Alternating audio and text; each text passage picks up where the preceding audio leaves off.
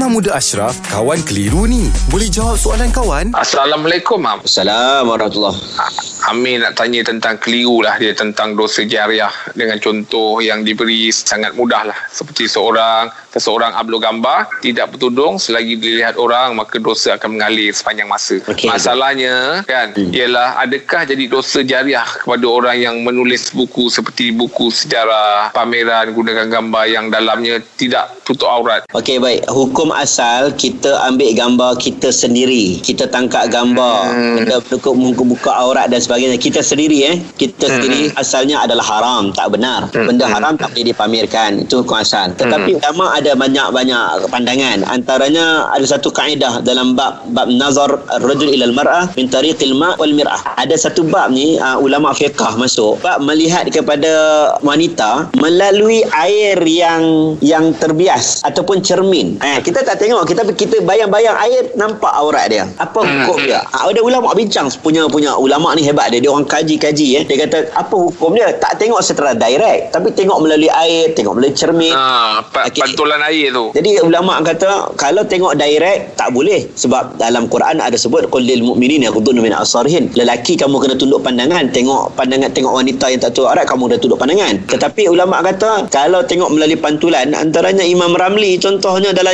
Nihayatul Muhtasyid dia kata kalaulah gambar itu tak timbul fitnah. Contohlah gambar tak timbul fitnah bukan gambar seksi, bukan gambar porno, bukan gambar yang mengiurkan dan bukan gambar yang mencetuskan fitnah. Gambar-gambar macam sejarah orang dulu-dulu, pemimpin-pemimpin zaman dulu kan. Buku-buku sejarah, buku-buku orang lama, takkan kita nak nak edit bagi dia jadi itu pula kan. Maka dibenarkan oleh syarak untuk kita melihat kepada gambar yang tidak mencetuskan fitnah tersebut. Hmm. Ini sebab dalam agama ni dia ada bab. Sebab itulah ulama kata hukum asal haram tetapi bagi kes-kes wartawan-wartawan dia kena pergi syuting gambar pemimpin dunia. Dia wartawan. Gambar pemimpin dunia negara Amerika Syarikat. Mana nak cari orang pakai tudung kan? Hmm. Mana dia nak masukkan? Dia datang Malaysia. Dia nak nak laporkan benda itu. Macam mana dia nak laporkan? Adakah dia akan dapat dosa bertahun-tahun? Maka ulama Hmm. haruskan kalau gambar itu tidak mencetuskan fitnah dan gambar itu masih lagi dalam ruang lingkup yang pekerjaan dia. Okey? Hmm, faham, faham. Ya, tapi kalau dia sendiri tayangkan, tak boleh lah. Ha, tak boleh. Nah, baik, Mam. Terima kasih, Mam. Alhamdulillah. Selesai satu kekeliruan. Anda pun mesti ada soalan kan? Hantarkan sebarang persoalan dan kekeliruan anda ke Sina.my sekarang.